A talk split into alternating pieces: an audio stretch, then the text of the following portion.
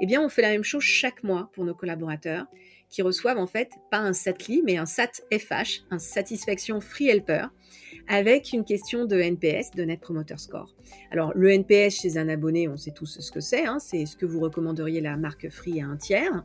Qu'est-ce que c'est le NPS pour un collaborateur ou une collaboratrice? C'est est-ce que vous recommanderiez votre entreprise euh, au sens est-ce que vous coopteriez? Est-ce que c'est une entreprise euh, où il fait bon travailler, dont vous êtes fier?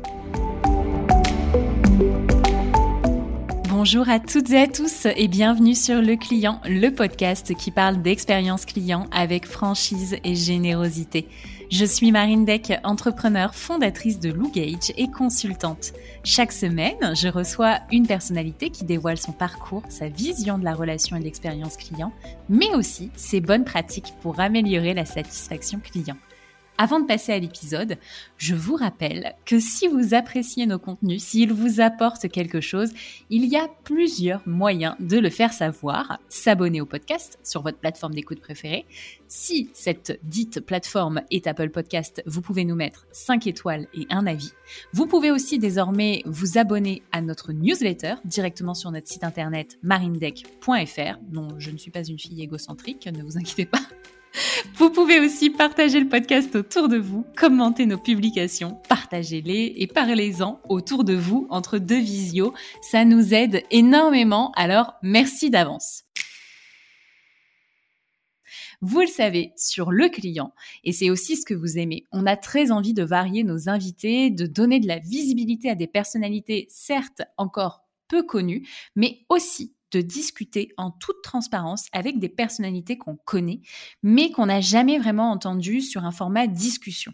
Alors aujourd'hui, j'ai le plaisir de vous partager ma conversation avec une femme incroyable qui fait beaucoup pour le monde de la relation client, qui fait beaucoup pour les entrepreneurs et qui fait beaucoup pour les femmes. Il s'agit de Angélique Gérard.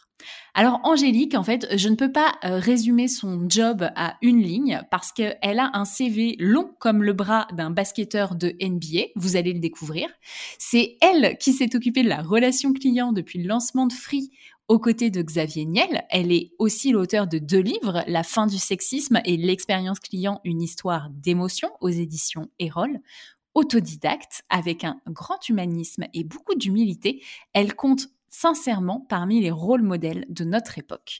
Avec Angélique, on a parlé de son parcours, de comment elle est arrivée dans cette folle aventure qui est devenue le groupe Iliade, de sa mission évidemment, de l'expérience collaborateur, de l'expérience abonné, des communautés, du syndrome de l'imposteur et de son organisation quotidienne pour être partout, même là où on pense qu'elle ne l'est pas. Je vous laisse découvrir ma conversation avec Angélique Gérard. Hello Angélique. Hello Marine. Bon, tu vas bien? Je vais très bien, merci et toi? Ça va super, merci. Je suis hyper contente euh, de t'avoir euh, avec moi. J'ai fait des recherches quand même et je me, suis retrouvée, mais tu as un CV, mais de ma boule.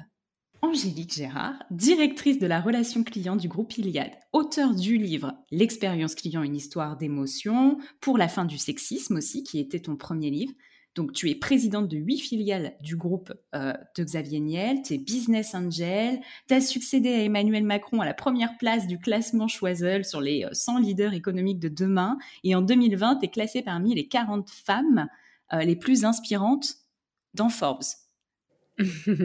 Écoute, oui, tu as raison, c'est ma boule. Et j'ai toujours beaucoup de mal, en fait, à, me dire que, j'ai fait tout ça et que j'ai une certaine reconnaissance donc euh, de, mes pères. Donc, euh, écoute, moi, ça me fait encore rougir. Hein. donc, c'est encore, je pense, mon côté euh, féminin.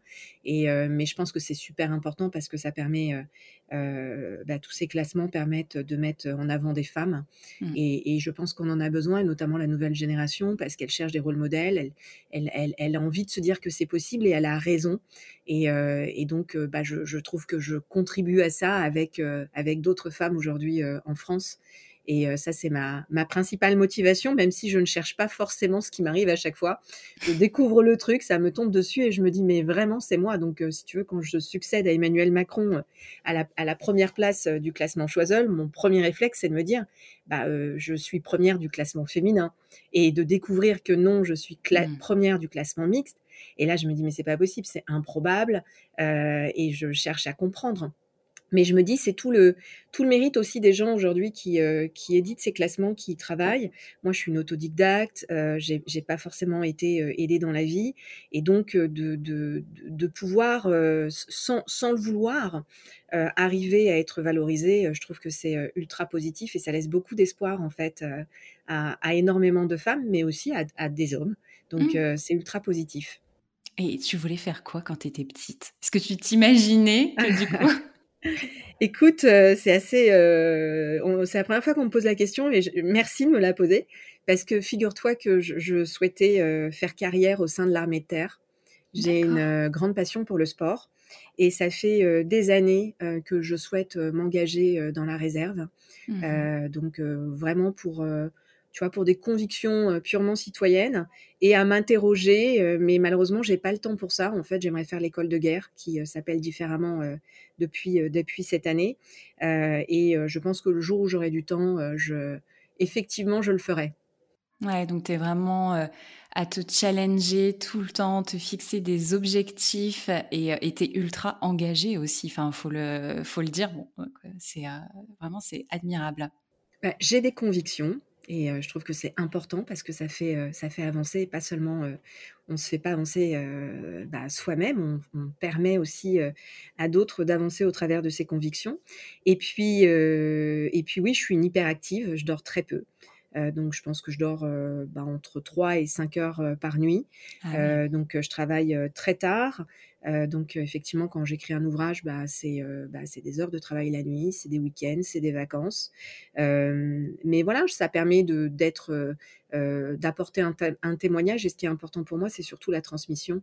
Euh, et c'est de se dire qu'on laisse quelque chose. Et si on arrive à changer la vie, ne serait-ce que d'une seule personne, au travers de ce qu'on a écrit, ben, on a réussi quelque chose. Donc ça, c'est important. Et puis, il y a quelqu'un dans ma carrière, hein, qui est le président de l'Institut Choiseul, qui m'a dit un jour, tu sais, Angélique, écrire un livre dans une carrière, c'est quand même ultra important. Et, j'ai médité pendant deux, trois ans ce, ce conseil. Et je me suis dit, mais en fait, il a raison parce que j'ai plein de trucs à dire. Et après, se pose la question de, mais est-ce que je suis capable de les exprimer par écrit? Est-ce que je suis capable d'écrire un livre?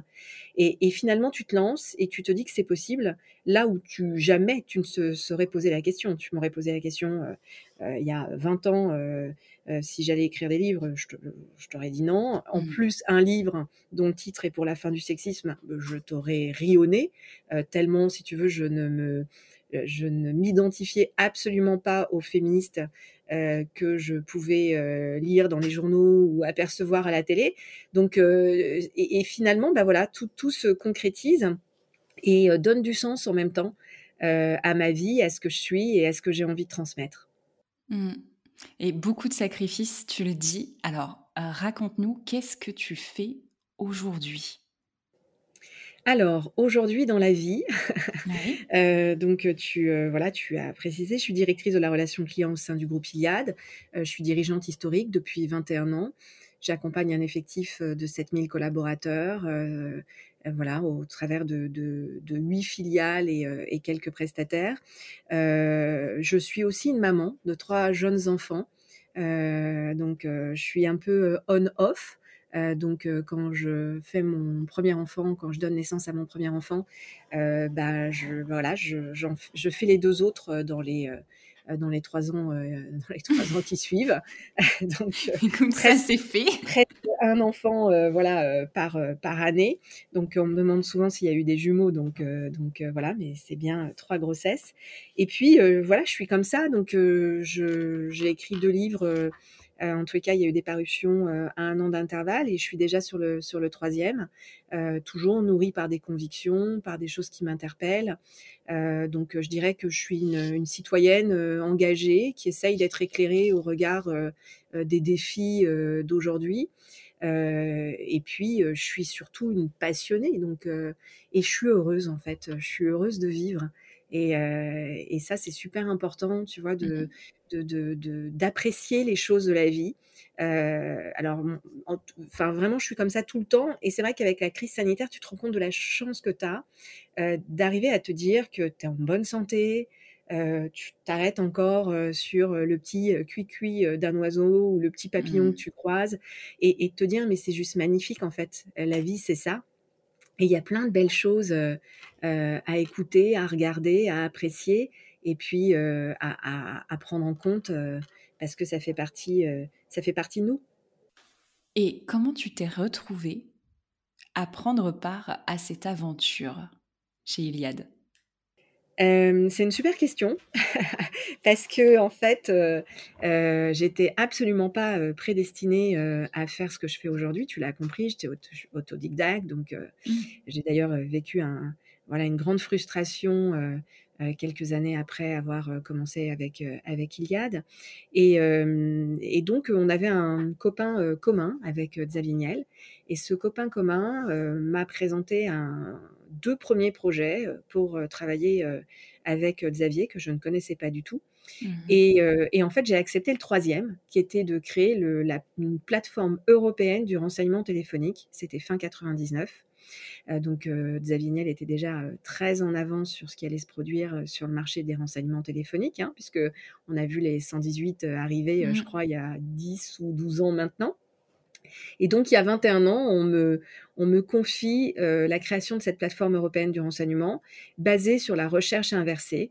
Alors, euh, tu, es, euh, tu es jeune, mais les moins jeunes comme moi qui nous écoutent vont se souvenir du service télématique avant l'Internet, et notamment le 3617 à nu, où tu, tu marquais le numéro de l'appelant.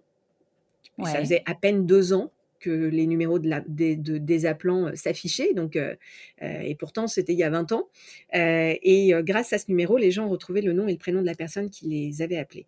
Et donc, Free s'est d'ailleurs créé grâce à ça parce que les premiers millions ont permis de financer, les premiers millions de francs à l'époque ont mmh. permis de financer les premiers serveurs de, de, Free, en tous les cas de ce qui allait devenir Free.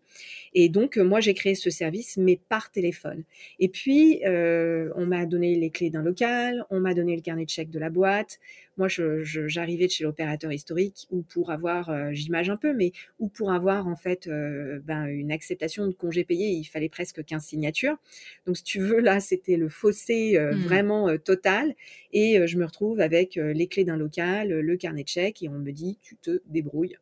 et donc, voilà, tu, donc, tu dois câbler le local. Je n'avais jamais fait ça de ma vie tu dois bah, voir avec les fournisseurs du mobilier de centre d'appel, recruter les gens qui vont travailler.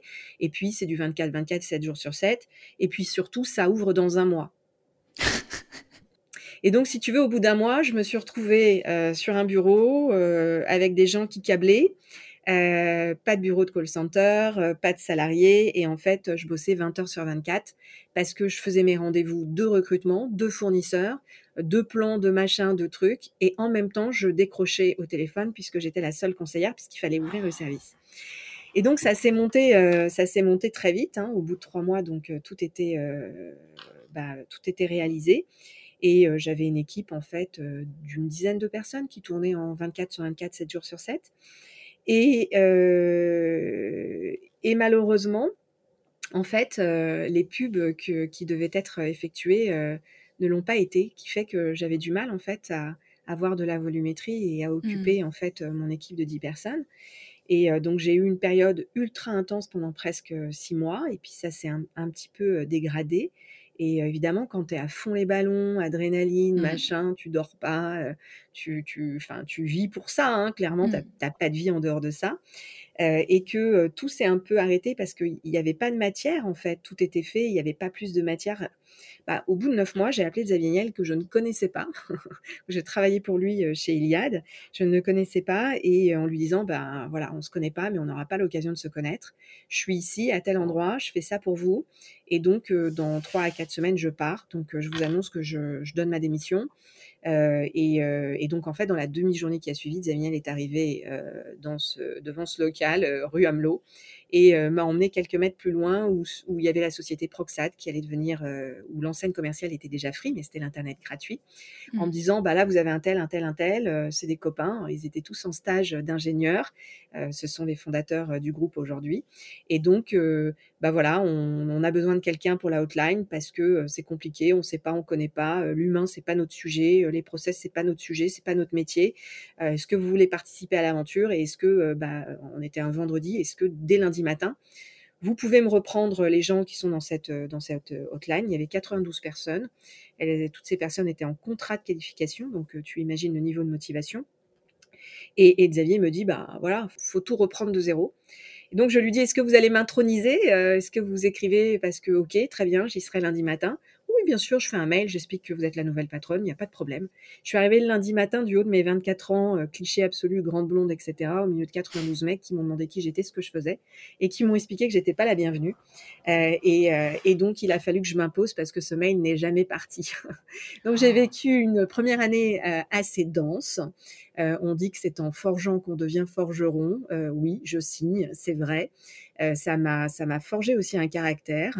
Euh, euh, et, ça m'a permis également euh, bah, de, comprendre assez vite ce qu'il fallait faire.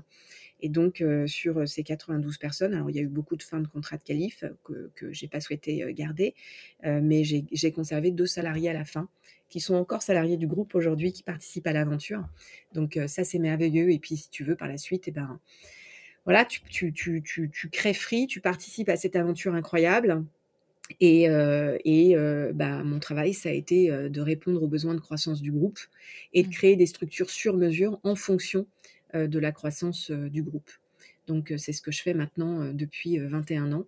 Mes homologues sur le secteur souvent me chambrent en disant que j'ai le record de, la, de longévité sur le poste de directrice de la relation client au sein d'un groupe de télécom, parce que globalement ça change tous les 2-3 ans. Euh, et donc, euh, donc voilà, c'est, mais voilà, c'est tellement passionnant, si tu veux, que euh, j'ai l'impression bah, d'avoir peut-être fait trois ou quatre boîtes parce que il y, y, a eu des cycles. Et puis, bah, on se dit souvent que pas changer de boîte, c'est pas prendre de risques, mais c'est pas vrai en fait, parce que des risques, j'en ai pris au cours de ces 20 dernières années. Hein. Ouais, mais en fait, ce qui compte, c'est que tu sois hyper épanoui, que tu continues d'apprendre des choses et que tu aies effectivement cette perception d'avoir toujours des nouveaux projets, de changer sans au final avoir besoin réellement de, changer de boîte. Et, ça, c'est euh, c'est une entreprise extraordinaire et c'est un parcours incroyable quand tu arrives à t'épanouir sur aussi longtemps. Et donc aujourd'hui, tu es heureuse? Je suis super heureuse parce que j'ai toujours plein d'idées et, euh, donc euh, et j'ai des équipes euh, merveilleuses. On est labellisé Great Place to Work pour la deuxième année consécutive. donc et, si tu veux avec la crise sanitaire, on se rend compte en fait, voilà, je porte un projet d'entreprise avec mes équipes et, et, je me rends compte que ce projet en fait était le bon projet et que ça nous a permis de, traverser la crise parce que euh, les fondations étaient là, les valeurs étaient là. Euh, notre mission de service, euh, bah, c'est pas du fake, on a été au rendez-vous. et donc oui, ça c'est une, énorme satisfaction, c'est un grand bonheur. Euh, et puis j'ai un, côté euh, très créa, j'ai toujours beaucoup d'idées mmh. euh, que je partage avec les équipes. je suis très joueuse aussi, mais joueuse très gentiment. Hein. donc tout le, tous les challenges en fait pour moi sont, sont ultra stimulants. Enfin ça me ça me galvanise, donc j'ai besoin de ça en permanence. Et, et, quand je le trouve plus, je vais le chercher, je vais le générer. donc c'est euh, du coup c'est toujours euh, voilà, il y a toujours beaucoup d'énergie. Hein. Et, quand je reviens à, tes, à tes caïds que tu, euh, que tu as du coup, bah, que tu as accueilli, enfin c'est plutôt eux qui t'ont accueilli quand au tout début, tu disais j'ai tout appris sur le tas, etc. Et pour autant, après, tu t'es formé, tu as fait un prêt, qu'est-ce qui s'est passé? Donc tu t'intègres cette équipe-là, ce nouveau projet, tu avances, tu avances. À la fin, il reste deux des humains euh, qui faisaient partie de l'équipe.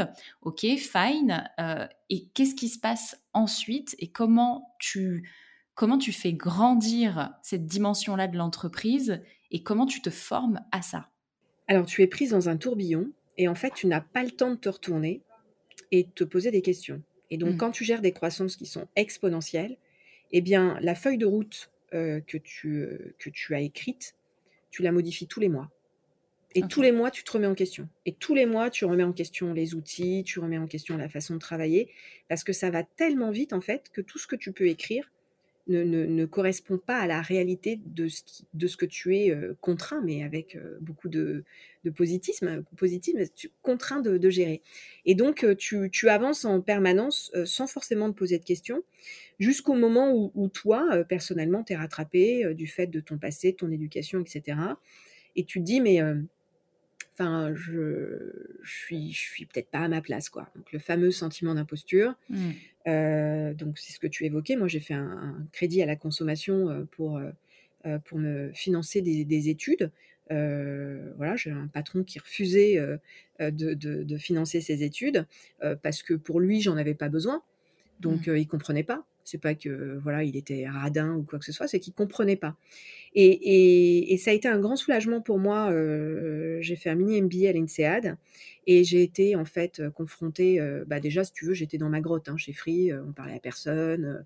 on était, c'était l'entre-soi total. On a souvent été vu d'ailleurs comme, une secte. Et donc pour la première fois, je, sortais de, ma grotte. Je rencontrais des gens euh, qui avaient euh, des expériences professionnelles différentes des miennes, mais avec des, euh, souvent des, des, objectifs ou des enjeux qui pouvaient être proches des miens. Et puis, et puis ça a été un enrichissement vraiment important parce que je faisais des choses assez intuitivement, sans mmh forcément mettre des termes théoriques sur ce que je faisais. Et donc, ça m'a permis effectivement de, bah, de consolider mes connaissances, euh, de pouvoir euh, travailler mes éléments de langage euh, aussi, mmh de me rendre compte que oui, j'étais à ma place et qu'en plus j'étais au bon endroit dans la boîte dans laquelle il fallait être. Parce que quand tu commences à faire ça, et Xavier l'avait compris, quand tu commences à aller vouloir faire des études, le risque c'est que tu partes Surtout quand tu as fait l'INSEAD, parce que euh, bah, enfin c'est pas un mythe, euh, tu as deux, trois chasseurs de tête euh, qui t'appellent à la sortie de, de l'INSEAD. Mmh. Et donc, en fait, voilà, ça, a été, ça a été assez révélateur et assez positif pour moi. ça, je dis, très souvent que si j'avais été chez le psy, ça m'aurait pris peut-être moins de temps et ça m'aurait coûté mmh. surtout moins cher parce que parce que c'est un gros budget l'INSEAD. Mais mais voilà, ultra positif. Et puis je me suis pris d'une passion pour pour les études tardives, donc j'ai enchaîné bah, deux années euh, supplémentaires euh, d'études à la sortie d'INSEAD pour, pour me sentir mieux, pour me former. et tu as raison, on apprend en fait et on apprend encore tous les jours. Donc c'est ça qui est, qui est, passionnant. Et j'essaye de, de, lire, d'écouter, de partager. Et à chaque fois, en fait, même dans un partage, on, on apprend des choses de ses interlocuteurs, interlocutrices. Mais alors, comment tu fais pour toujours engorger des nouvelles informations, avoir des nouvelles idées en dormant 3 euh, à 5 heures par nuit? Alors oui, du coup, tu as le temps d'y penser, mais ton cerveau, faut qu'il se remette, euh, faut qu'il se remette en route. Enfin, c'est quand même, c'est quand même incroyable, je trouve. Bah, j'ai pas le sentiment d'en avoir euh, En fait, j'ai plutôt le sentiment que c'est mon fonctionnement et que si je faisais autrement, ce serait pas forcément positif pour moi. D'accord. Euh, il y a des gens qui ont besoin de dormir 6 heures, 7 heures, 8 heures. Euh, enfin, je pense que chacun doit faire en fonction de, son rythme. Et je suis absolument pas un exemple à, suivre hein, sur euh, ce type de sujet, ni pour les grossesses enchaînées. Hein. donc, c'est pas. donc, je suis vraiment pas un exemple sur sur ça. Mais moi, ça me correspond. Euh, je ne sais pas faire autrement. Je ne sais pas m'asseoir dans un canapé le week-end. Je pense que je me suis jamais assise euh, dans le canapé euh, chez nous, sauf peut-être pour faire les lacets d'un de mes enfants. mais donc, je suis tout le temps en action, tout le temps à vouloir faire des choses. Et ça fait partie, je pense, de ma construction personnelle. Donc, j'attends pas forcément grand-chose à l'issue de tout ça. Euh, mais je, le fais parce que sur le moment donné, ça me nourrit. Je pense que c'est important. C'est toujours l'histoire de, de la conviction un peu vissée au corps, de se dire que à un moment donné, c'est bien de le faire et on se pose pas de questions en fait, on fonce. Hmm. Et comment tu définirais aujourd'hui du coup la relation client chez Iliad? On a euh, on a fait des très belles choses.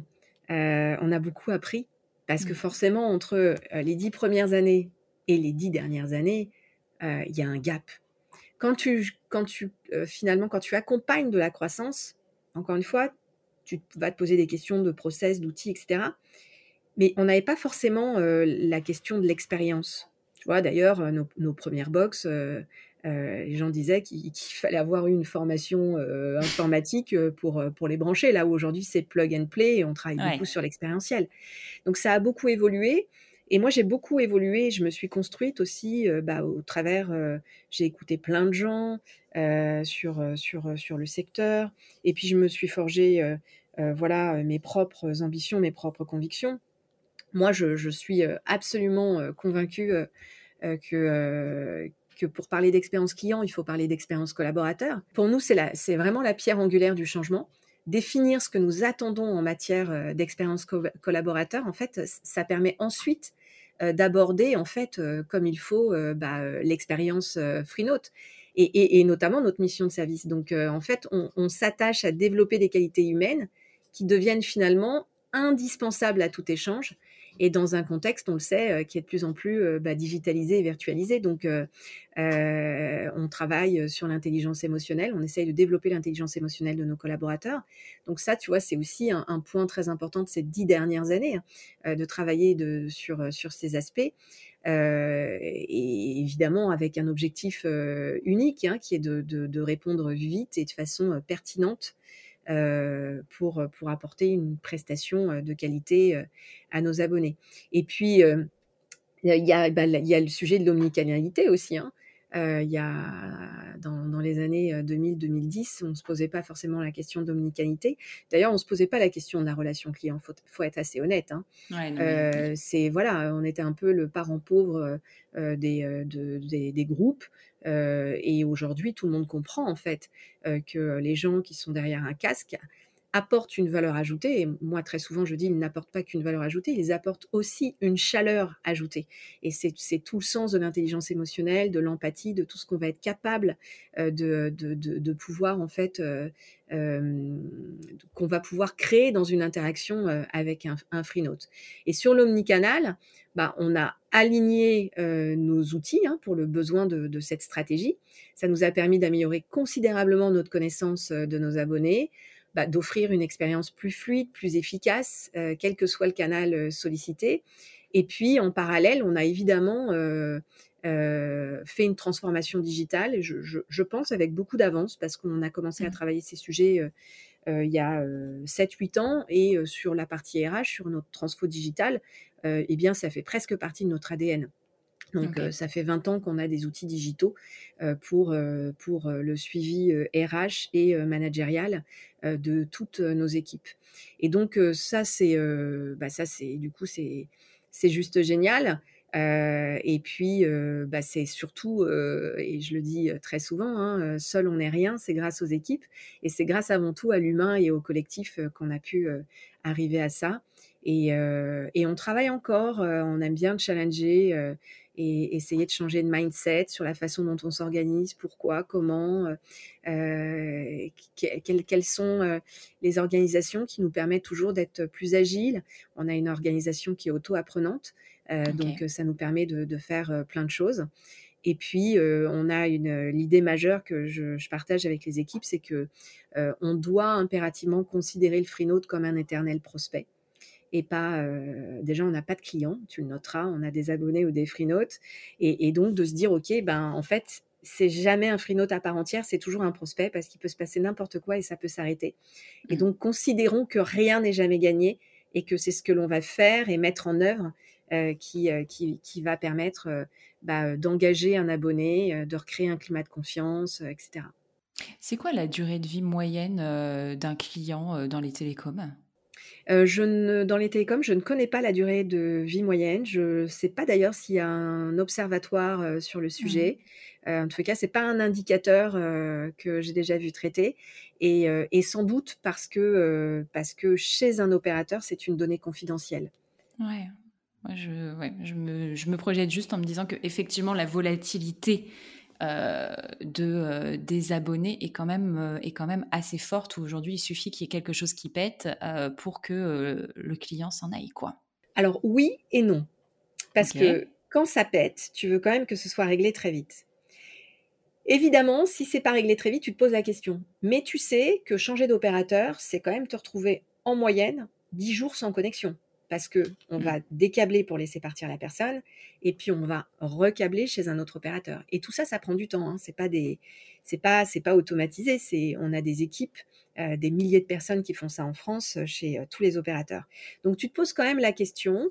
Euh, après, il y a la période de déménagement, donc c'est un moment de vérité de service Ouais. chez nous parce qu'il y a une certaine fragilité. Quand tu déménages, tu remets un peu tout en question. Mmh. Et donc, tu te poses la question de savoir. Et puis, euh, bah, si tu emménages avec quelqu'un, euh, se pose la question de savoir euh, bah, quel est l'opérateur qu'on garde quand il y a deux opérateurs euh, dans les deux foyers. Mais, oui, après, si tu veux, on, est sur un marché aussi hautement concurrentiel. C'est très, très agressif. On le voit, hein, il, y a des, promos tout le temps chez les opérateurs. Et donc, le, côté prix peut inciter effectivement des internautes euh, du coup à, à orienter euh, leurs euh, leurs besoins uniquement sur, sur l'aspect économique. Ce qui, ce qui, oui, crée des mouvements chaque année partout. hein. Mais on, a, on, a, on a quand même, pendant plus de 15 ans, on avait le taux de, de churn. Le taux de churn, c'est le taux de résiliation le plus faible de la profession. On a eu un petit épisode où ça a été moins le cas. Et à nouveau, en fait, on, on renoue avec, avec la fidélité de nos abonnés. hein.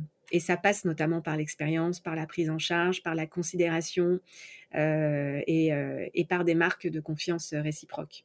Mmh. Et alors, du coup, concrètement, comment est-ce que vous faites pour développer l'intelligence émotionnelle de vos équipes? J'ai vu, j'ai, enfin, lu euh, que tu avais fait plein de choses. Il y avait recrute ton N plus 1, le CV anonyme, il y a euh, le chat, c'est, Oth- c'est Othello, c'est ça? C'est Othello. Enfin, tu fais plein de choses. Qu'est-ce qui marche le mieux? Ce qui marche le mieux, euh, c'est euh, d'une part euh, l'incarnation d'un projet d'entreprise qui est basé en fait sur la sincérité. Et donc, quand tu t'intéresses sincèrement aux personnes avec lesquelles tu travailles et, qu'elles-mêmes s'intéressent sincèrement à leurs collègues de travail, à leur management, à leur entreprise, tu, crées quelque chose de très fort. Parce que tu, humblement, humblement, parce que tout ne peut pas toujours bien fonctionner, mais tu acceptes que ça ne puisse pas bien fonctionner et qu'on te le dise.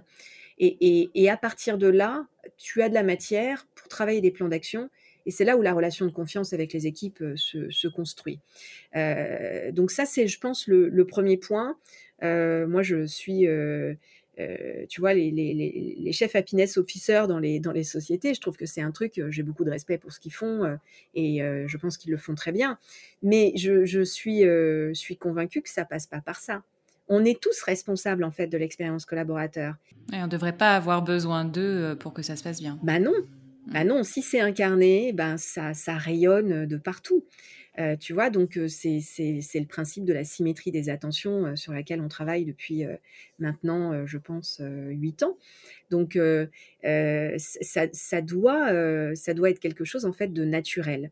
Euh, faut pas que ce soit forcé. On va pas se dire, alors, jeudi matin, on va, euh, on va chanter tous ensemble à la cafette, euh, machin. Non, c'est pas ça. Donc nous, on, essaye effectivement, euh, bah, intelligence émotionnelle, c'est aussi faire participer, euh, se, se baser sur l'intelligence collective et donc faire participer nos collaborateurs aux décisions d'entreprise. Évidemment pas toutes. hein. On n'est pas une entreprise euh, libérée, on est une entreprise euh, libérante. Et, euh, et ça, c'est une, c'est une grande, je pense, différence. hein. Je ne sais pas si tu vois bien, mais quand tu es une entreprise libérée, bah, tu laisses les clés. Hein, donc, euh, il y a des entreprises qui sont passées de 11 strates hiérarchiques à 4, euh, qui ont euh, estimé qu'avoir un DAP, ça servait à rien parce que les budgets n'étaient jamais suivis, les prévisions jamais suivies, etc. Et puis que tout le monde décidait dans son, euh, dans son métier, dans son service. Ça, c'est être libéré. Et être dans une entreprise libérante, c'est être dans une entreprise où en fait tu as un cadre, il est défini, euh, il y a un cap qui est fixé, on sait tous où on va. Et la question ensemble, c'est comment on y va.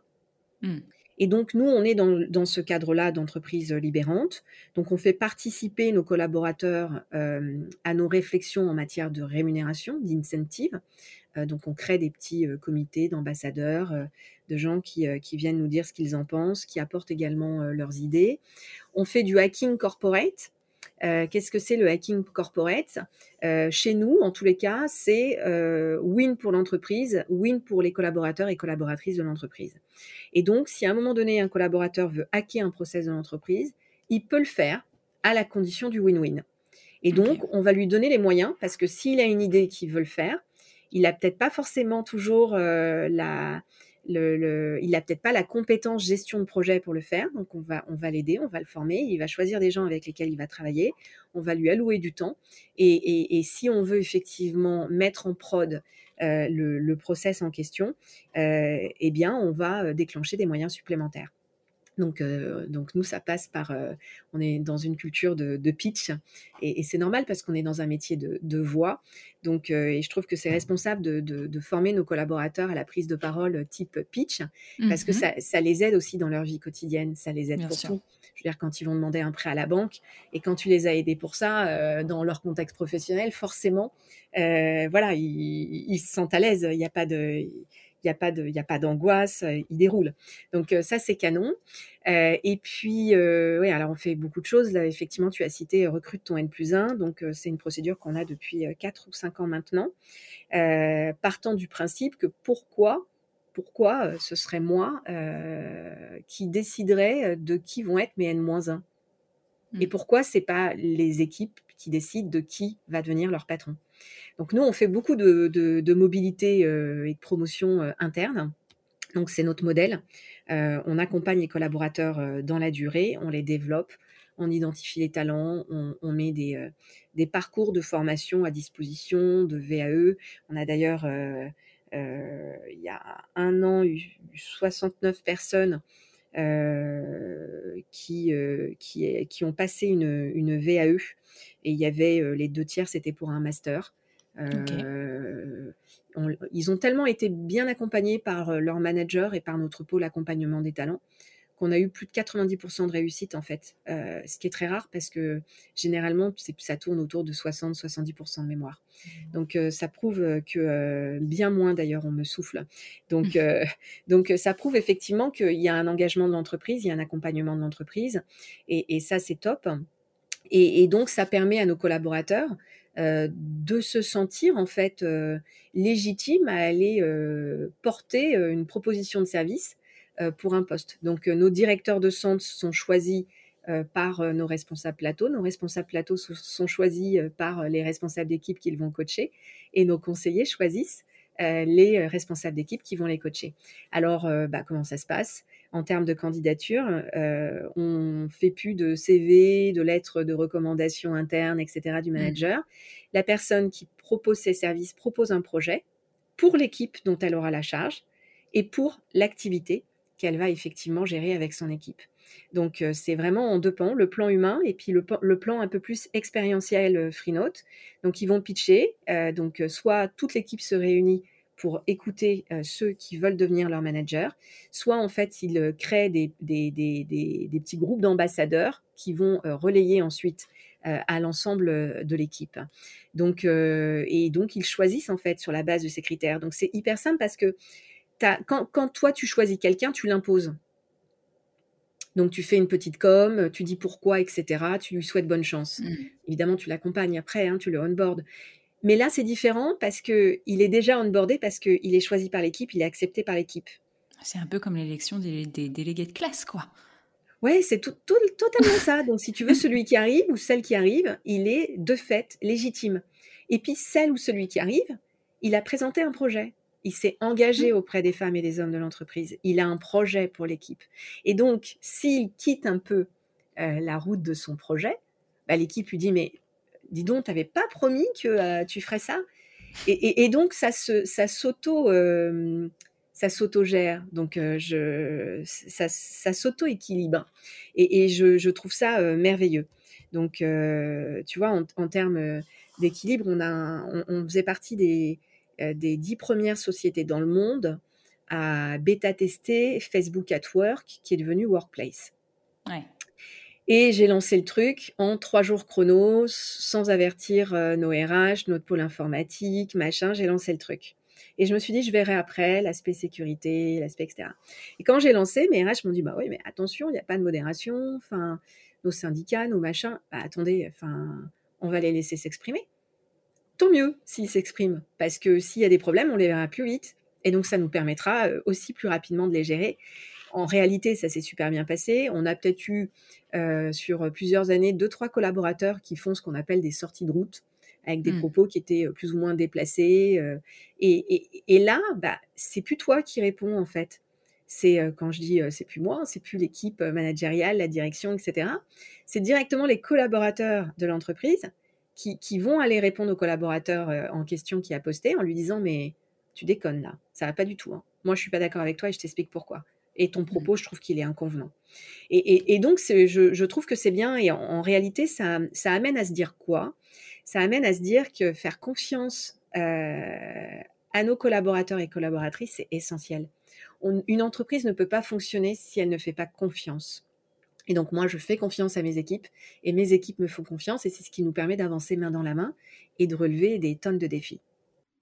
Mais ce que je trouve impressionnant, tu vois, c'est pour être, être abonné chez Free au bureau, en l'occurrence, je crois qu'on a un tout petit, un tout petit forfait d'abonnement. Et ce qui est incroyable, c'est que je me dis, mais comment tu fais pour trouver la rentabilité? C'est-à-dire que, ok, genre, je paye ma box, je sais même pas combien elle, combien elle me coûte, mais pas très très cher.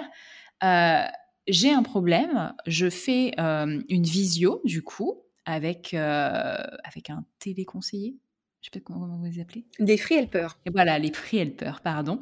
Euh, avec un free helper, donc euh, boum, d'un seul coup, je me retrouve connectée en visio. Euh, je, vois, je, vois, un homme, écoute, tout à fait, tout à fait charmant, qui a l'air très heureux d'être là et qui envoie quelqu'un chez moi, mais je sais pas, 72 heures après, il y avait quelqu'un qui venait pour regarder si mon niveau de débit il était bon, etc. Enfin, pour un truc qui me coûte, j'en sais rien, peut-être 10 balles par mois. Je dis, mais elle est où la rentabilité de faire déplacer quelqu'un, quelqu'un, mais accorder du temps en visio, etc., pour prendre en compte mon besoin ou le doute que j'avais sur euh, la qualité de débit euh, au bureau? C'est fou. Ouais, alors je, note que tu es euh, utilisatrice et, merci de ta confiance de, notre canal de, Visio qui est euh, plébiscité en fait euh, par. ah, mais ça marche hyper bien. Hein, ça marche hyper bien, que tu sois en situation de mobilité et quelle que soit en fait l'activité, c'est-à-dire fixe ou mobile. Et, tu as raison de soulever en fait la question de la rentabilité. et j'aimerais en fait te, rappeler que quand on a lancé le quatrième opérateur mobile le 10 janvier 2012, eh bien l'UFC Que Choisir a réalisé une étude après notre lancement. Et cette étude, en fait, a mis en évidence euh, parce qu'évidemment, avec des forfaits euh, illimités à 19,99€ et des forfaits à 2 euros, euh, mmh. on avait divisé par 3 le prix des factures téléphoniques françaises sur le mobile. L'UFC a voulu regarder en, réellement ce qui s'est passé et en fait a conclu tu sais que l'UFC, c'est pas forcément la copine des, opérateurs télécoms, a conclu qu'entre 2012 et 2014, nous avions rendu 7 milliards d'euros de pouvoir d'achat aux citoyens français, qui se sont évidemment euh, reversé euh, sur. Euh, il y a eu de la création de valeur parce que d'autres secteurs ont pu en profiter. Les loisirs, les restos, enfin. Mmh, mmh. Donc, donc mais pour autant, si on l'a fait, c'est qu'il y a une rentabilité. C'est évidemment là mmh. depuis la crise sanitaire, c'est juste c'est juste plus compliqué hein, parce que on fait face à, de nombreux pics et à des sollicitations à des taux inhabituels. Hein. On fait plus 40% sur nos réseaux sur le fixe, plus 50% sur la voie mobile, plus 20% sur la data mobile. Euh, et donc, euh, c'est conséquent à gérer. Euh, je pense qu'on ne se rend pas forcément compte que les opérateurs français, quels qu'ils soient, ont, rempli une part importante du marché sur des offres B2C. et pas de B2B, hein, là où bah, mmh. tout le monde travaille aujourd'hui chez soi. Euh, et c'était pas prévu pour ça. Nos box n'étaient pas prévu pour accueillir du trafic en, en, journée dans des millions, dizaines de millions de foyers. Et pour autant, en fait, il n'y a, y a, y a, eu aucun problème. les réseaux ont tenu, ils ont évidemment été redimensionnés. Enfin, il y a un investissement de la part des opérateurs télécoms et, mmh. notamment chez Free, parce qu'on a aussi eu beaucoup d'actions solidaires à l'égard de nos abonnés. On a augmenté euh, on a augmenté la data euh, sur mmh. nos forfaits gratuitement pour les accompagner dans cette période un peu tendue. Donc c'est voilà, c'est vrai que c'est la période est, plus complexe, je pense, mais, mais pour autant nos, abonnés ont, en ont quand même eu conscience parce qu'on a eu des verbatims super positifs quand pendant le confinement, ils se sont aperçus qu'on était là, qu'on décrochait rapidement. il s'est passé plein de choses, plein d'émotions. Euh, parce que les gens étaient avec leurs enfants, nos free helpers étaient avec leurs enfants. Donc, euh, hmm. il y, avait, y avait plein d'échanges euh, de, entre parents, c'est-à-dire il y avait la relation bah, client-fournisseur, client-opérateur. Et en même temps, il y avait des, humains, des gens qui se parlaient et qui se donnaient des tips en disant Ah, vous avez un enfant de 7 ans, mais moi aussi. Mais vous savez que sur France 2, à 11h, il y a une émission éducative pour les 7 ans. Et donc, c'était hyper sympa. Et c'est une période sur laquelle on a eu nos meilleurs résultats. On a eu des, baisses d'absentéisme incroyables alors qu'on était en pleine crise sanitaire. Euh, des, équipes ultra mobilisées sur leur mission de service parce qu'ils mmh. comprenaient en fait qu'on devait être au rendez-vous. Et c'est un peu ce que je disais, c'est que quand, quand, les fondations sont là, que les valeurs sont là, que le projet est incarné, bah derrière ça déroule même quand tu es dans une situation de crise à laquelle euh, jamais, euh, à laquelle tu n'aurais pas pu penser quoi. Mmh. Et ces fondations, ça, ça me ramène à ce que je te disais euh, tout à l'heure, c'est-à-dire que quand euh, Free a été lancé, vu que déjà, que déjà pardon, vous divisiez en gros la facture par trois, on, en fait, c'est-à-dire que les consommateurs aujourd'hui, ils ont un biais cognitif. Et du coup, moi, j'ai l'impression de me dire, elle est où la rentabilité chez Free pour de faire une visio avec moi, de faire intervenir quelqu'un à, à la maison, mais je suis biaisée par rapport au prix que j'ai pu payer avant. Mais en tenant compte de ce biais cognitif du consommateur, vous auriez totalement pu faire le choix d'avoir une expérience client pourrie. Parce que du coup, les gens se seraient dit, bah, euh, de toute façon, c'est trois fois moins cher. Donc euh, c'est normal que ça soit pas très très que ça soit pas hyper quali et que potentiellement on mette 45 minutes euh, à me répondre, que d'ailleurs peut-être même qu'il n'y ait pas de chat en ligne, qu'il n'y ait pas de solution de visio, etc. Alors, c'est quelque chose qu'on dit assez peu, qu'on n'a d'ailleurs pas utilisé comme un argument marketing, on aurait pu. parce qu'on, si, tu, si tu appelles pour un problème avec ta Freebox, un renseignement facture, un, je sais pas, un paramétrage Wi-Fi, euh, tu as de fortes chances effectivement euh, d'être euh, que, ton, que ton appel, ton contact soit traité par un free helper en France. Pourquoi? Parce que dès le départ, on, a une stratégie d'internalisation de nos ressources très forte en France. On a cinq centres en France, on en a deux au Maroc.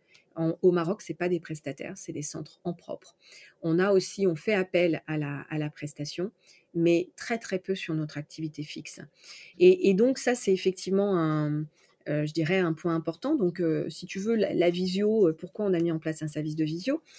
Parce que d'une part, nous souhaitions, bah, si tu veux, dans une, relation qui est de plus en plus digitale, c'est important d'arriver à l'humaniser. Et donc, il y avait ce premier objectif d'humaniser la relation digitale avec un contact physique et donc d'utiliser le numérique pour ça. Ensuite, il y avait la volonté de se dire, mais c'est un usage qui va se développer. C'est peut-être un peu prématuré, on l'a lancé en 2015, euh, on était les premiers, mais euh, globalement, les millennials, hein, euh, nos mmh. Y et Z, vont débarquer et, ils vont utiliser ce service, c'est certain.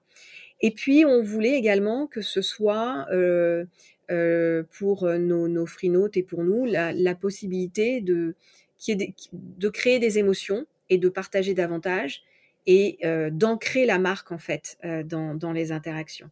Et je, pense qu'on a réussi à faire ça parce que effectivement on a des feedbacks ultra positifs sur ce service, là où nos autres canaux vont être notés un petit peu plus durement, à l'exception peut-être de WhatsApp qui est en expérimentation chez nous. On fait partie des 15 premières sociétés en France à expérimenter WhatsApp B2B. Et c'est le gros sujet du moment dans notre organisation.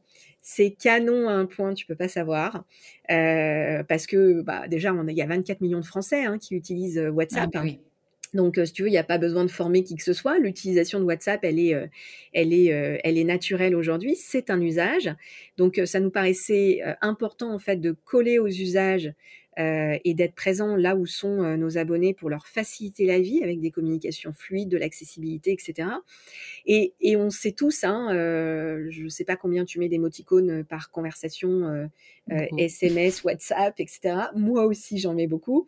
Et puis avec mes équipes, je communique beaucoup par GIF depuis quelques années. Et, et, donc, ben, nos collaborateurs, ils ont aussi envie de s'exprimer comme ça avec mmh nos free notes parce que nos free notes s'expriment de cette façon-là. Et donc WhatsApp est un canal totalement approprié pour ça. Ça, crée de l'émotion parce que euh, ben, on est dans l'ère de la conversation permanente. Euh, et en plus, on est dans l'ère de la personnalisation parce que pendant 96 heures, c'est la même personne qui va te répondre. Ah oui. Quand, quand, tu sais que chez un opérateur télécom, il y a des milliers et des milliers de personnes, et mmh. que tu as la garantie que, euh, eh bien, euh, Angélique, que tu as eu euh, au téléphone ou sur WhatsApp sera la même personne. Alors évidemment, tu passes du téléphone à WhatsApp, mais Angélique, elle te dit, mais vous savez que je suis sur WhatsApp? Donc, du coup, tu peux faire le suivi. Donc, on est dans des métiers très techniques. si effectivement tu appelles pour un problème de branchement, etc., bah, on va te dire, voilà, il faut faire ça, il faut faire ça. Et puis, bah, rappelez-nous euh, si effectivement ça fonctionne pas, bah là tu peux faire un WhatsApp et tu peux envoyer des photos ou une vidéo de ce que mmh. tu as fait. Donc c'est juste euh, beaucoup plus fluide. Euh, nos free notes adorent, nos free helpers adorent, ça leur change la vie. Et donc on fait ça en diversification d'activités pour nos collaborateurs et dans le cadre de l'amélioration de, de, leurs conditions de travail, mais aussi dans le cadre d'une du, bah de, de l'expérience qu'on souhaite la plus optimale possible avec, avec nos free notes. Et c'est quoi les étapes qui restent encore, euh, qui restent encore à passer là où vous auriez euh, des petits fails euh, ou quelque chose que tu n'as jamais, que tu n'as jamais dit et que tu aimerais bien, que aimerais bien craquer à l'avenir?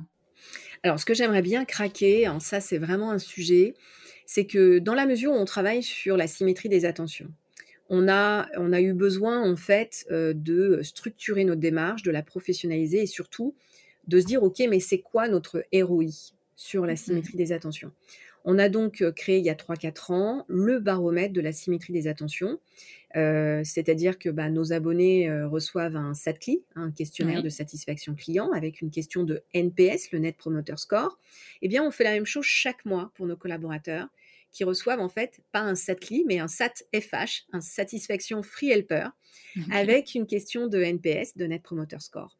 Alors, le NPS chez un abonné, on sait tous ce que c'est, hein, c'est ce que vous recommanderiez la marque Free à un tiers. Qu'est-ce que c'est le NPS pour un collaborateur ou une collaboratrice? C'est est-ce que vous recommanderiez votre entreprise euh, au sens est-ce que vous coopteriez? Est-ce que c'est une mmh. entreprise euh, où il fait bon travailler, dont vous êtes fier? Et donc, euh, et les questionnaires, le questionnaire de SAT, en fait, bah, il y a sept questions pour le free note et en effet miroir, il y a sept questions pour le free helper avec une question qu'on essaye de, changer tous les mois en fonction de notre actualité.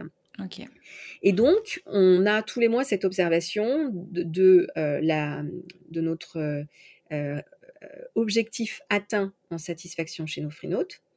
Et on a celui euh, en face de nos free helpers.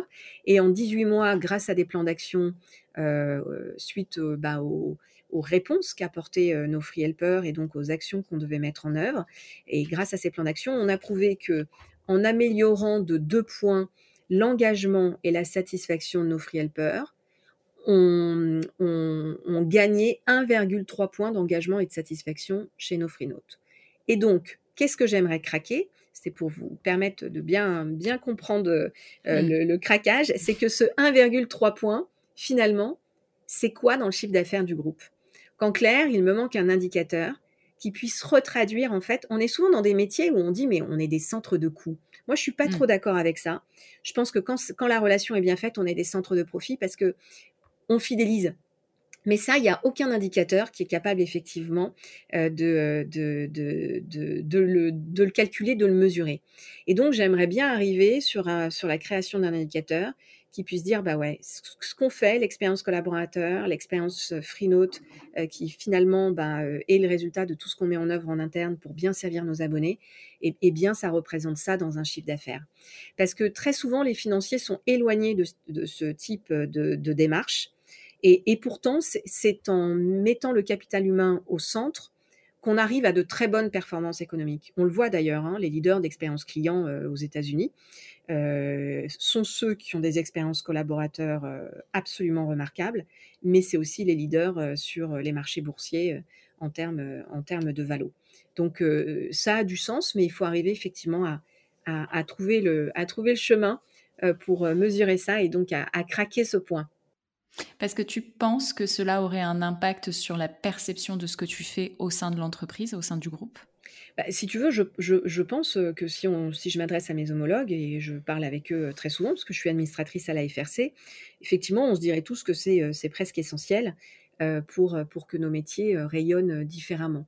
Donc, euh, c'est des. C'est comme le market, en fait. C'est toujours, oui, mais on ne sait jamais ce que ça rapporte réellement, quoi. Oui, totalement. Et nous, il s'avère justement, c'est le bon terme, on fait du marketing relationnel. Et ce marketing relationnel-là, il a du sens. Il a du sens et il contribue au résultat du groupe. Mmh. Mais comment tu le quantifies, effectivement? Exactement. Comment tu le mesures? Mmh, mmh. Comment tu le mesures et comment tu le, du coup, quand si tu le mesures, bah, comment tu fais euh, pour, euh, pour, euh, pour l'augmenter? Parce que c'est quand même le sujet. Hein. Bien sûr. Et ton, on a dit au tout début que tu étais business angel en quoi ce que tu fais chez Iliad influe ton rôle de business angel et, euh, et l'impact en fait? Est-ce que tu as, est as, un biais là-dessus? Et, j'ai envie de te dire, et inversement. Parce qu'en fait, c'est plutôt l'inverse, je trouve. Euh, ça m'apporte euh, et ça me permet en fait d'avoir des idées dans le cadre de, mon business chez Free. Hmm. Donc c'est plutôt l'inverse en fait. Ça me permet d'aller chercher un oxygène intellectuel d'être confronté à, des, euh, bah, des raisonnements qui ne sont pas les miens, avec des gens qui sont câblés différemment, qui voient les choses différemment, euh, et de me dire, mais en fait, ouais, cet angle-là, c'est pas mal. Et en fait, dans mon propre environnement professionnel, euh, bah, je pourrais peut-être faire ça comme ça, etc. Et donc, ça me donne beaucoup d'idées. Euh, et puis, quand, ça fait 21 ans que tu travailles pour le même groupe, c'est important aussi d'avoir des bulles, des bulles d'oxygène. Euh, donc, moi, ça m'aide. ça m'aide parce que ça me permet de, voir tout ce qui se passe, d'être d'être aware en fait, et également de me dire que Enfin voilà, enfin il y a tout le côté tech aussi, hein, ça évolue beaucoup, ça va encore mmh. évoluer beaucoup ces dizaines d'années. Si, si t'es pas dedans, c'est pas possible. Comment avoir une vision de ton métier dans les dix ans si tu considères pas tout ce qui se passe autour de toi Et après, je pourrais tout à fait le faire en lisant plein de choses. Mais c'est plus intéressant parce que là, je suis au contact des entrepreneurs et donc du coup, c'est beaucoup plus riche. Ok. Et puis il fallait des femmes, hein, fallait des, fallait des femmes business angels. Il faut le préciser quand même. voilà, il fallait des femmes business angels hein, qui, euh, qui, euh, qui, qui, pouvaient aussi euh, voilà, s'investir dans ce domaine. Et est-ce que tu peux me parler des communautés de free, s'il te plaît? Oui, alors les, les, communautés de free, en fait, c'est une véritable exception culturelle. Elles sont en fait apparues de manière totalement spontanée au début de l'aventure free en fait, euh, elles ont créé un, nouveau site d'entraide autour de chaque nouvelle fonctionnalité ou innovation qu'on pouvait faire. Et en fait, c'est un concentré, un véritable concentré de passionnés de la marque. Euh, et c'est un écosystème en fait qui nous a permis année après année mmh. euh, de nous améliorer, mais aussi de grandir en prenant appui sur la rigueur et l'exigence d'abonnés. Euh, qui voyaient déjà euh, bah, à l'époque nos ambitions en grand. Et, c'est fou parce que elles sont une dizaine ces communautés. On, connaît, on connaît euh, plus Univers Freebox et Free News. Univers Freebox, pour te donner des chiffres, hein, c'est quand même une communauté de Freenote. Ils ont une audience mensuelle de 5 millions de visiteurs uniques par mois. Waouh Ouais, ils sont euh, euh, énormément de rédacteurs euh, en France, bénévoles, et donc ils coproduisent l'information aujourd'hui de, Free, sans pour autant être salariés chez nous, sans pour autant qu'on leur pousse des sujets, c'est complètement spontané. ils sont interviewés en fait évidemment par des journalistes de, la presse informatique et parfois même d'autres journalistes qui ont envie de venir creuser un sujet chez Free, parce qu'ils sont reconnus comme des experts de la marque. Et donc, on avance main dans la main avec nos communautés depuis maintenant plus de 15 ans. J'ai beaucoup de sociétés qui sont venues me voir, euh, des euh, directeurs de la transformation, directeurs de la digitalisation euh, et de la relation client pour me dire, mais comment vous faites Parce que nous, on aimerait bien avoir des communautés comme ça. Et en fait, on peut pas. On ne peut eh ben, pas. tu maîtrises pas. tu maîtrises pas. C'est-à-dire que du jour au lendemain, bah, tu découvres en fait sur la toile que mm. quelqu'un a déposé Univers Freebox et tu te dis mais Freebox c'est quand même euh, c'est quand même une marque déposée. Donc, euh, est-ce qu'on les laisse faire Est-ce qu'on les laisse pas faire? Et puis on se dit, bah, on va les laisser faire, on va voir ce que ça donne. On dit rien. Et puis là, on voit effectivement que euh, c'est des, des addicts, des sympathisants de la marque. Et, et c'est impressionnant parce que ils, euh, bah, ils font beaucoup. Moi, j'anime une convention annuelle où je les fais venir euh, euh, de, toute la France. Donc, c'est une grande messe qu'on fait depuis 15 ans maintenant, où Xavier Niel vient leur parler, le DG vient leur parler. Tout le monde, en fait, prend un moment, un samedi, pour venir échanger avec eux. Très souvent, on leur livre, en fait, les prochaines innovations. On leur permet de les tester. je pense que ailleurs ça se ferait pas, mais nous on a un tel lien de confiance en fait avec eux qu'on peut être capable de leur dire ce qu'on va sortir trois mois après, alors que si ça venait à se savoir, ça nous mmh. flinguerait. Hein. On est coté mmh. en bourse, etc. Donc tu vois le côté. Mais voilà, le truc euh, fonctionne euh, très bien. Euh, et puis ils font un travail assez inouï. Hein. Un journaliste avait calculé euh, en amont du lancement du mobile, ils étaient euh, très très euh, très actifs et donc ils faisaient des sondages. Vous pensez que l'offre free ce sera quoi? Pourquoi? Donc évidemment, nous ça nous permet d'assister aussi aux résultats et mmh de récupérer de, la data gratuitement. Et, ils ont fait un, tel un tel teasing en fait au travers de, leurs questions qu'un journaliste a calculé euh, ce que ça représentait si on avait, dû investir euh, pour créer ce teasing. Et donc, il avait calculé que euh, ça correspondait à 7 millions d'euros d'investissement publicitaire que nous n'avions pas consacré parce que les communautés de Free s'en étaient chargées. Donc, on, mmh. voilà. Après, moi, c'est des gens avec lesquels j'échange tous les jours. Au début, c'était beaucoup de sacrifices parce que bah, la plupart bossent la journée, donc mmh. c'est le soir, la nuit, les week-ends. et puis là, ça se régule plutôt, plutôt pas mal. Et on se connaît très bien, donc voilà, maintenant c'est un petit WhatsApp, euh, un petit mail, euh, euh, c'est relativement fluide. Et donc dès, qu'on fait quelque chose en interne, bah, je, pense à eux, je leur envoie un petit colis avec une petite marque d'attention. ils, voilà, ils sont, ils sont toujours dans mon. En fait, on parle de symétrie des attentions, expérience client, expérience collaborateur.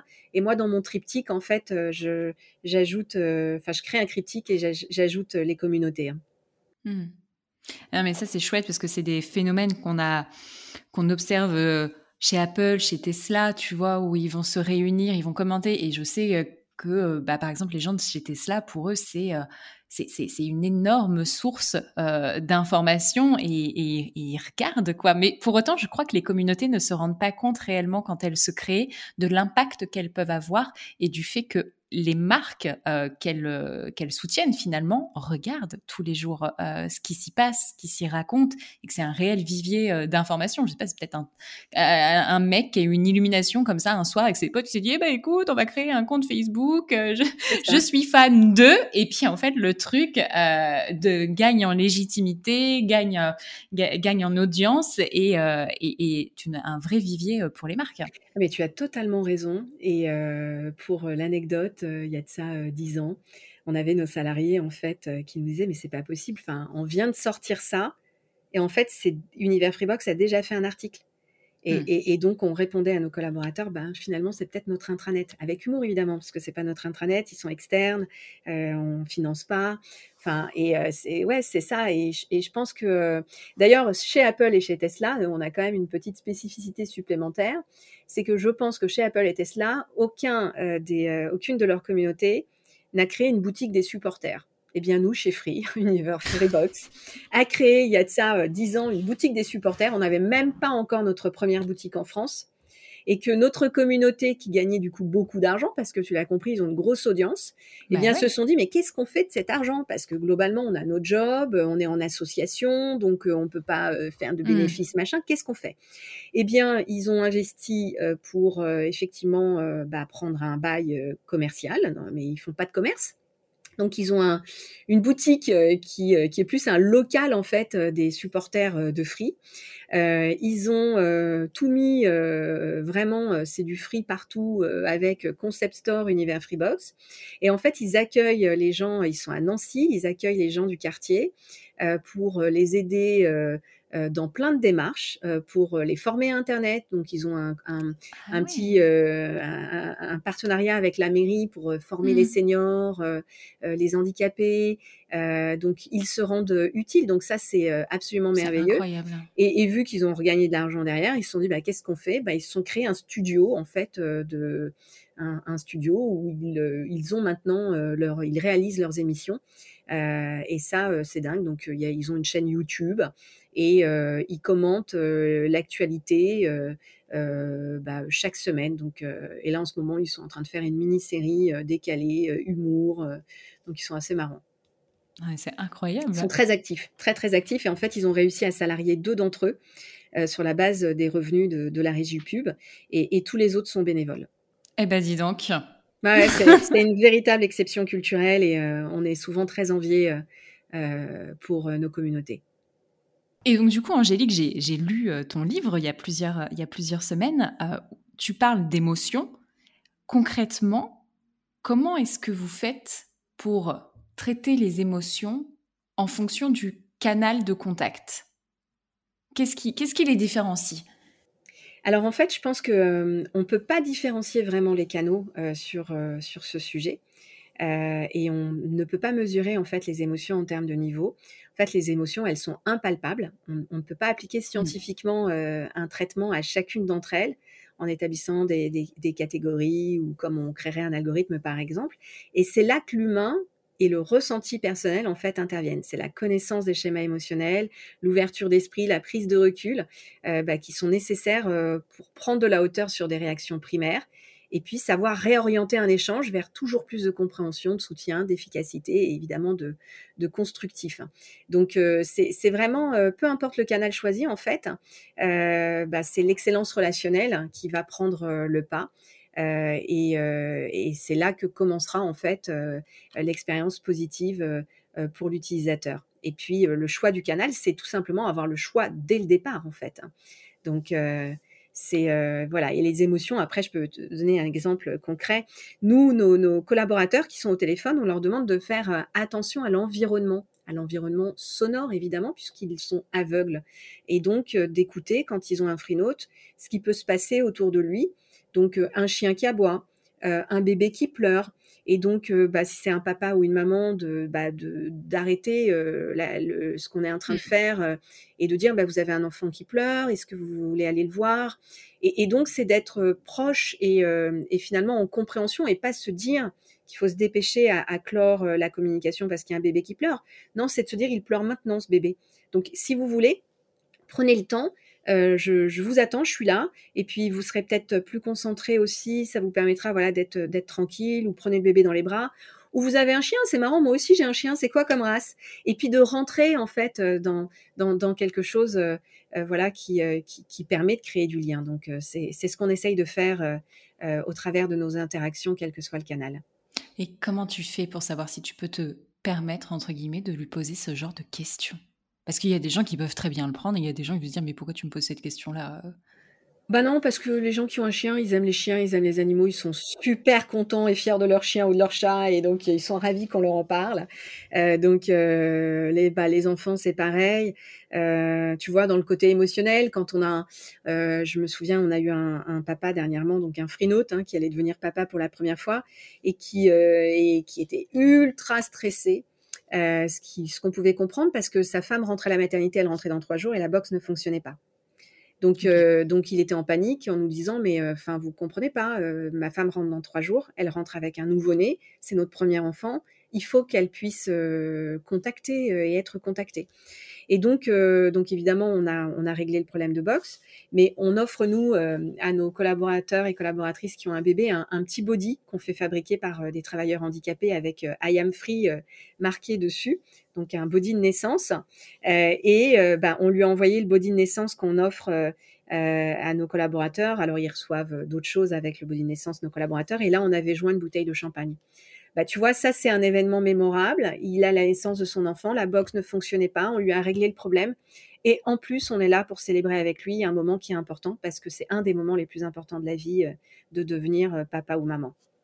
Et pour autant, tu peux pas industrialiser ce type de moment, mais qui s'en occupe? Qui se dit, bah, je vais aller acheter une bouteille de champagne, je vais aller piocher dans le stock euh, des body, le body pour ce client-là parce qu'il nous a dit ça en termes de process, comment tu fais ça? Eh ben, c'est hyper simple euh, parce que euh, ça se sait dans nos équipes et quand moi je vais sur le terrain, je le rappelle que c'est hyper important euh, de, de, nous relayer en fait des informations qui nous permettent effectivement d'avoir un geste vis-à-vis de nos abonnés, donc dans des moments importants de leur vie. Et ils ont une remontée en fait et ça remonte directement dans mon workchat. Donc j'ai mon assistante en copie, donc je vois passer bah, le, ce dont il s'agit. Et en fonction de la situation, je dis à mon assistante, bah, on va faire ça, on va faire ça, et voilà le petit mot qu'il faut joindre. Et, c'est toi directement. Ah mais ouais, totalement. Et les collaborateurs savent que c'est moi qui vais le qui vais le recevoir, donc ça les encourage en fait aussi à, relayer en fait ces informations. Euh, et derrière, c'est mon assistante qui gère. Waouh, c'est incroyable. Et alors, quel est le délai entre le moment où le papa a appelé, euh, bon, on dit son problème est résolu entre temps, et le moment où il reçoit son body et sa bouteille de champagne? On, C'est du 10-15 jours, parce qu'on on, s'assure que la, connexion fonctionne bien, qu'il n'y ait pas un nouveau problème. En 10-15 jours, euh, quand, euh, quand l'abonné n'a pas rappelé, c'est que, que tout va bien. Et donc, on arrive au bon moment pour, pour adresser des félicitations ou avoir une marque d'attention qui peut être tout à fait autre chose. Hein. Mais c'est vrai que toi, tu réponds beaucoup. Euh, même, euh, vous, êtes plusieurs comme ça à être très actifs, euh, par exemple sur LinkedIn, où dès qu'il y a quelqu'un qui a un problème, mais vous répondez. Comment vous faites? Alors même si tu ne, ok, tu dors pas beaucoup, comment vous faites en termes de temps? Tu, sais qu'il y a des, y, a des patrons d'entreprises aujourd'hui qui ne postent même pas leur propre post LinkedIn, tu vois. Et, tu me dis, mais toi, tu postes, tu réponds à des gens que tu connais, des gens que tu ne connais pas qui parlent de free. Comment tu fais? Bah, je le fais le soir parce que sur mes journées, j'ai pas le temps. Mon assistante le gère pas. Souvent, on me demande si c'est mon assistante qui gère, mais bah non, c'est vraiment moi. Euh, après, je te cache pas que c'est en même temps un plaisir et en même temps un calvaire parce que je pense que je dois recevoir une dizaine de sollicitations sur euh, LinkedIn euh, par jour. Et donc, enfin, dix traitements. D'ailleurs, peut-être qu'il y a des gens qui, qui, qui m'entendront et qui diront, bah oui, c'est vrai, je l'ai contactée, en fait, elle a fait ça. Et donc, à 23 heures le soir, si tu veux, je fais des notes audio Mm. à la personne qui m'a contacté parce que ça va beaucoup plus vite que d'écrire. Et donc, je fais de la note audio à, tout le monde le soir et les week-ends. Les gens sont assez contents parce que du coup, ils ont une réponse vite. Et puis, je trouve en plus que pendant la crise sanitaire, euh, c'est plus chaleureux, tu vois, d'entendre mm. quelqu'un. Euh, donc, je trouve ça sympa. Euh, et ça me fait gagner du temps. Mais ouais, et puis après, j'ai Twitter. Je suis très souvent bah, taguée dans des demandes. mais Enfin, tu vois, il y a une question d'exemplarité. Si moi je réponds pas, comment je peux euh, bah, demander à mes collaborateurs euh, d'être au rendez-vous tous les jours, même si c'est pas mon job premier. Hein. Donc euh, il y a une question d'exemplarité. Et puis moi, un freenote qui se retrouve coincé, ben, enfin, ça me pose un problème sincère de me dire, il y a un moment donné, il y a un truc qui n'a pas été, et c'est moi qui suis responsable de ça. Mmh. Donc pas moi toute seule, mais c'est moi quand même, et il faut que, faut qu'on lui règle son problème. Donc ça me désole en fait, si tu veux, quand il y a un problème mais c'est le côté euh, entier, passionné, quoi. C'est. Mais euh ouais, c'est ça. Je me dis, c'est comment tu fais pour avoir cet, cet engagement-là? Parce que, euh, bah, il y a que, enfin, et encore, il y a certains patrons de boîte qui n'en ont strictement rien à taper. quand c'est ton, alors oui, in fine, c'est quand même un peu ton projet, etc. Mais c'est très rare d'observer un tel engagement. Enfin, moi, je trouve, je trouve ça très rare. Je sais pas, parce que je pense que d'autres d'autres personnes le font. Après, je pense que la, la, la jeune génération est, est moins enclin moins enclin à ça parce qu'il y a vraiment une coupure vie privée vie professionnelle que ma mmh. génération n'a jamais réussi totalement à faire. Je dis souvent qu'on est la génération sacrifiée, les bons élèves, ceux qui bossent à fond. voilà, mmh. c'est c'est compliqué. je pense que c'est aussi compliqué hein, quand tu as des responsabilités d'avoir une vie privée, il faut le reconnaître. Hein. Bah oui, oui, Même si tu es ultra bien organisé, ce qui est mon cas. Parce que l'organisation, c'est vraiment le, un des points majeurs euh, pour être partout, c'est il faut être ultra bien organisé.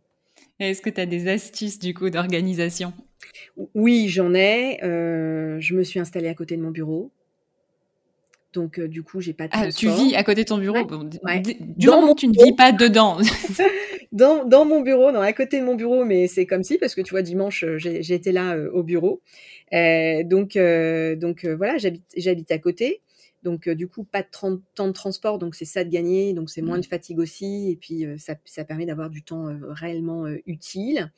je suis capable de gérer plein de sujets en même temps, sans forcément que les sujets soient moins bien traités. Je, parce que sinon, je fais pas. Je suis vraiment on-off. Si je fais, je fais bien. Sinon, mmh. voilà. Et donc, donc ça, c'est une, c'est une grande, ouais, une de mes grandes qualités, je pense vraiment, d'arriver à traiter plein de sujets différents. Et il y a des gens qui ont besoin de faire un truc pendant une heure, passer à autre chose après, et ainsi de suite. Moi, c'est pas le cas. Mais déjà, je travaille en open space. Donc, si tu veux, depuis 20 ans, et moi, j'aime être avec mes collaborateurs, partager les mêmes conditions de travail. Donc, si tu veux, depuis 20 ans, les gens viennent à mon bureau euh, et ils me posent des questions. Euh, alors là, en ce moment, avec les visios en permanence, c'est très dur. Donc, mmh. je suis sans arrêt en train de faire des signes en disant eh, Je suis en visio et, euh, Mais voilà, mais quand on est tous sur les plateaux, bah, les gens, ils viennent à la voilà, au fur et à mesure, ils ont une question, je peux les aider ou je peux leur reposer une question pour les aider à réfléchir à la réponse qu'ils doivent, euh, qu'ils enfin trouver la réponse à laquelle euh, euh, ce pourquoi ils étaient venus me voir, pardon. Et donc, donc en même temps, j'ai pris cette habitude-là en fait d'être stoppé dans mes dans mes dans mes activités, dans mes dossiers, de lever la tête, puis de m'y remettre sans problème. Ok, et donc, pour celles et ceux que ça intéresserait, Angélique, tu peux nous parler un petit peu de ton livre, s'il te plaît? Alors j'ai publié l'expérience client, euh, une histoire euh, d'émotion euh, en décembre 2020. Bah oui, oui, c'est ouais, C'est hein. hier, tu vois, c'est assez marrant. J'avais besoin de, de, partager mon expérience, de partager en fait ma vision de la relation client, euh, et donc d'apporter de, un peu de prospective également, de, pouvoir également expliquer ce qu'on avait fait chez Free, de donner des tips, de parler de la mesure des bénéfices des actions que nous avions mmh. mis en place, parler de la place des, des émotions dans, dans, dans, la relation, parce que, bah, comme vous l'avez compris, c'est essentiel à mes yeux.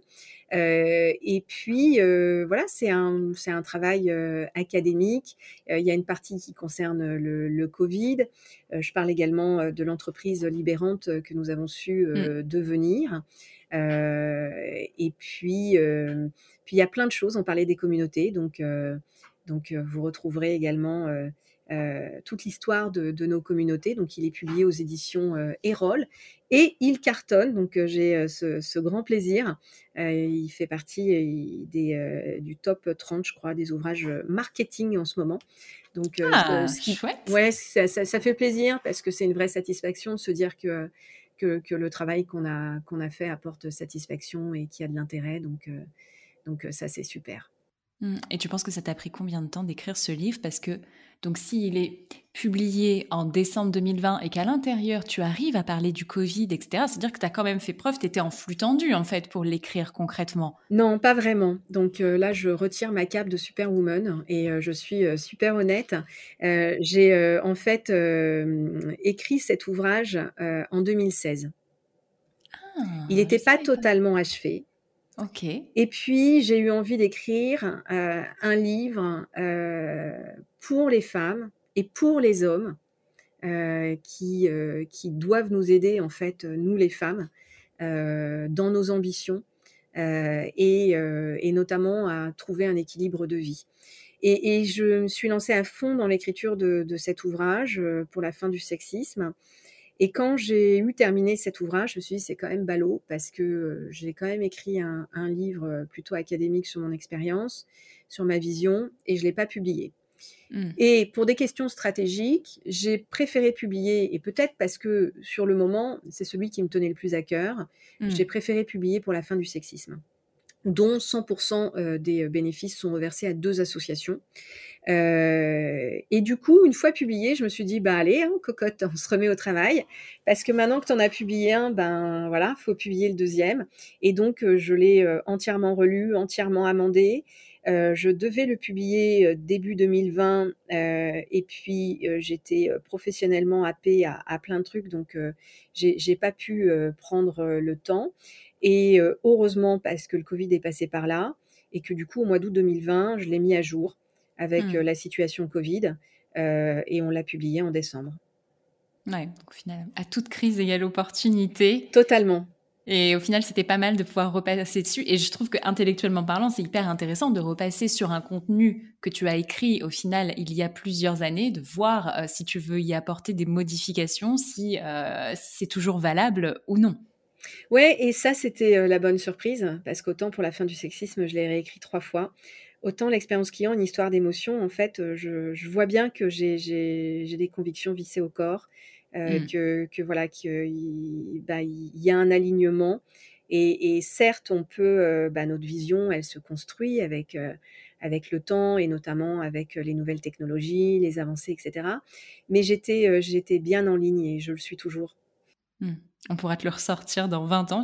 Oui, oui, tout à fait. Tout ce qui est écrit à l'intérieur, j'y crois toujours, je l'assume, aucun problème. Ah, je suis certaine. eh bien, écoute, c'est super. Enfin, franchement, merci pour tout ce que tu fais. Euh, je vais finir avec trois questions. D'accord. Alors, quel est ton meilleur souvenir d'expérience client? Alors, mon meilleur souvenir d'expérience client, euh, c'est American Express. Euh, je me marie, euh, je sais plus quand d'ailleurs, en 2014. je me marie en 2014 et euh, je décide d'aller euh, acheter deux robes, une pour la mairie, une pour l'église, chez Max Chaoul sur les quais à Paris.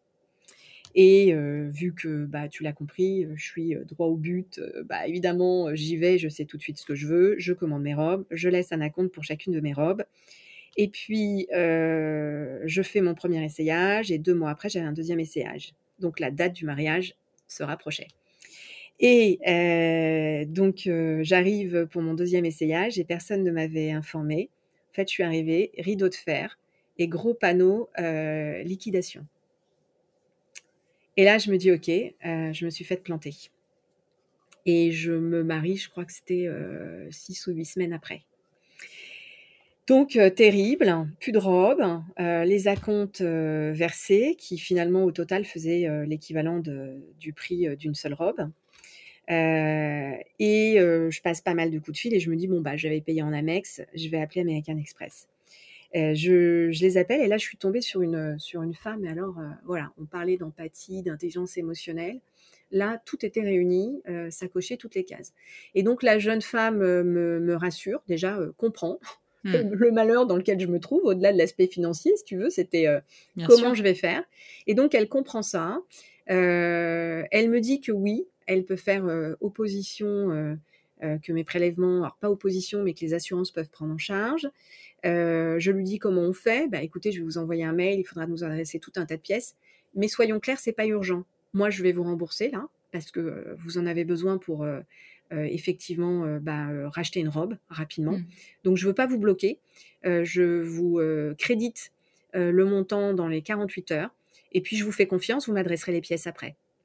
Et là, si tu veux, c'est assez rare quand même qu'on te rembourse avant d'avoir eu les pièces. Mmh. Et là, je me suis dit, j'ai, enfin, si tu veux, jamais je, n'arrêterai mon contrat American Express aujourd'hui. Hmm. Ils m'ont gagné euh, à vie et quand je peux utiliser mon Amex plutôt que ma Visa, j'utilise mon Amex. Donc euh, j'ai une forme de reconnaissance euh, en, termes de, voilà en termes de cliente Amex aujourd'hui. Donc ça c'est ça c'était ma, plus belle expérience vécue.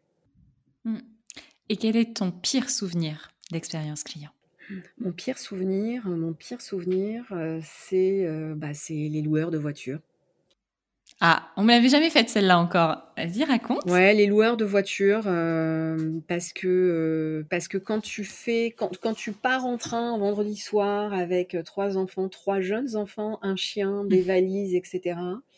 Que tu as que tu as réservé une voiture de loc avec trois sièges auto et que tu arrives après trois heures de train avec des gamins qui sont rouges écarlates, qui en peuvent plus, etc.